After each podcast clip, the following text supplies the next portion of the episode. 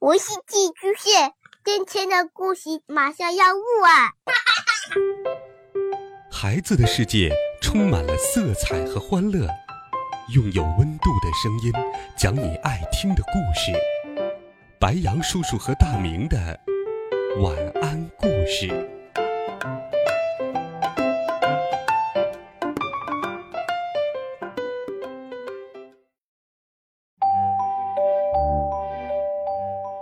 小朋友们、同学们，大家好，欢迎收听白羊叔叔讲故事。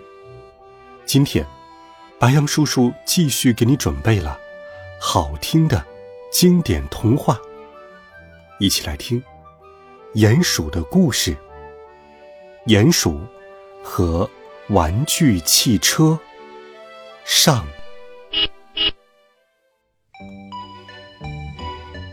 这一天，小鼹鼠。从洞穴里钻了出来，他看到了什么？哇，怎么这么多汽车？请看，马路上的汽车好多呀，绿的、红的、蓝的、黄的，来来往往。不可能把它们全都画进这幅画里。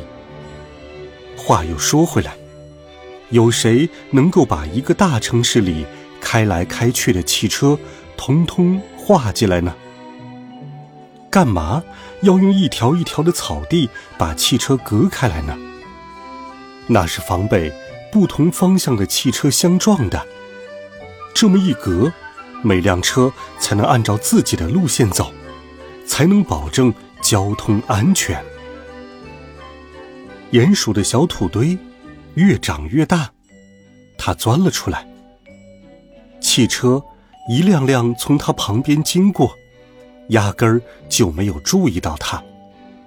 本来嘛，汽车就是这个样子的，他们总是匆匆忙忙，从不会停下来看一个小土堆。有个小东西正在小土堆上东张西望呢。嗯，欢迎你光临本城，小鼹鼠。天哪！大家看，多么可爱的一辆汽车呀！说不定那辆车是属于哪只小狗的呢？我从来不知道，狗也可以坐汽车。一辆蓝色的汽车上，一只白色的小狗坐在副驾驶的位置。没有一只鼹鼠看见过这样的骑士，他们怎么可能看到呢？鼹鼠一般都住在田地里。或者草原上，嗯，我好想有这么一辆汽车呀！如果狗能坐在汽车里到处逛，为什么鼹鼠不能够跟它们一样呢？到时候我要选择哪一种车呢？红的、绿的，还是蓝的？要么黄的？我只需要一辆小小的汽车，它能走就行了。我要转动它的方向盘。小汽车就会快乐的突突响起来，还有，我随时都可以按喇叭。嗯，我好想有一辆小汽车呀！鼹鼠走着走着，瞧，这一地的零件，或许这就是他们造汽车的地方。哦，不对，他们只是在修理汽车。小鼹鼠一边看，一边自言自语：“我不知道汽车是由一些小零件组成的。假使所有的零件我都有，我自己就能装成一辆汽车了吗？我一定很快就能装出一辆汽车的。我知道怎么在地下挖隧道，怎样在草地上堆出可爱的小土堆。我为什么不能装出一辆汽车呢？”嗯，这么大的一个轮子，我根本不需要这么大的轮子。可是每辆汽车都得有轮子，不然它就不会走。现在我觉得轮子是汽车最重要的部分了。可是我到哪儿去弄这些轮子呢？如果我有几个轮子，我马上就开始拼装一辆汽车。小鼹鼠又绕到了汽车的底部。对呀，我也不能忘记汽车的底盘。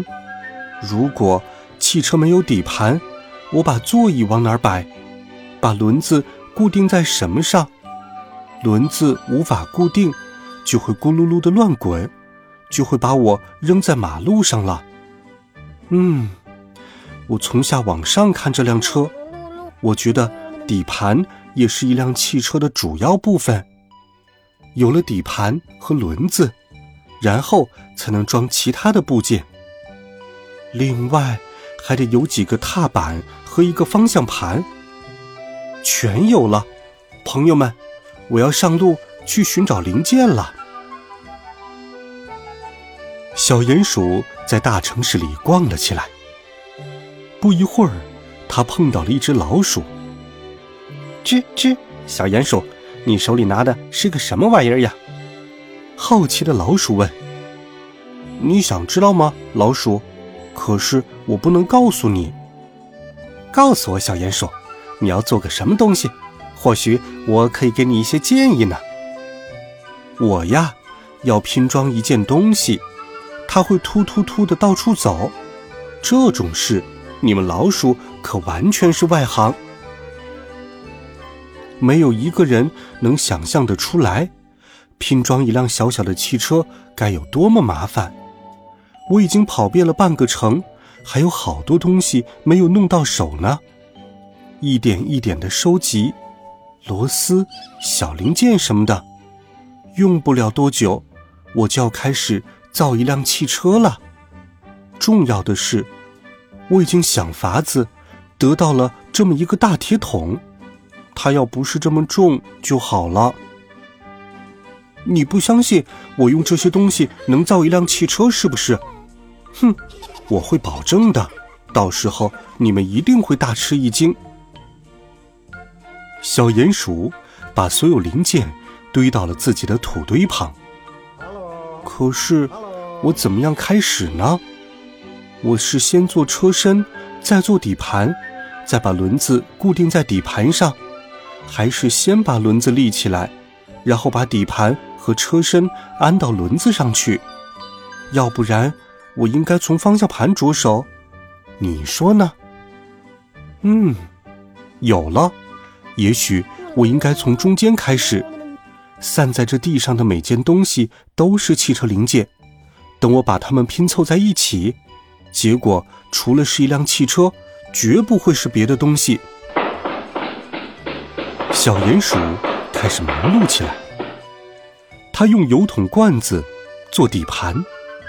用螺母做轮子，用捡来的方向盘作为汽车控制方向的装置。大功告成了，坐上去吧。你想兜风吗，蝴蝶？